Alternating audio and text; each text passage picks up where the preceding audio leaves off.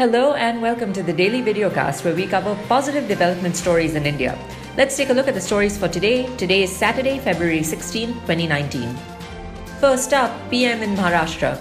The PM inaugurated several development projects in Maharashtra today, including laying the foundation stone of a roads project worth 500 crore rupees.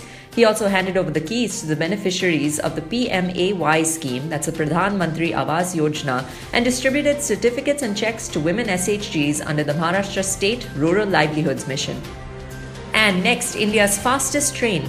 PM Modi flagged India's first semi high speed train, the Vande Bharat Express, at the New Delhi railway station. Railway Minister Piyush Goyal and members of the Railway Board were present. The train will travel from Delhi to Varanasi in 9 hours and 45 minutes, which includes a couple of stopovers. The train runs up to a max speed of 160 km per hour and has better facilities like onboard Wi Fi, comfortable seating, automatic doors, and a GPS based audio visual passenger information system.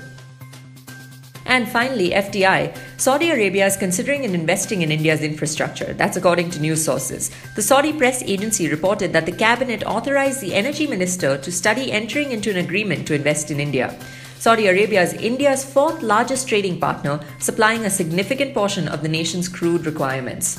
And that's a wrap for today's stories. If you enjoyed watching this video, be sure to like and share it. Also, be sure to leave a comment. We want to know your opinion on these stories. We'll see you tomorrow on Daily Videocast.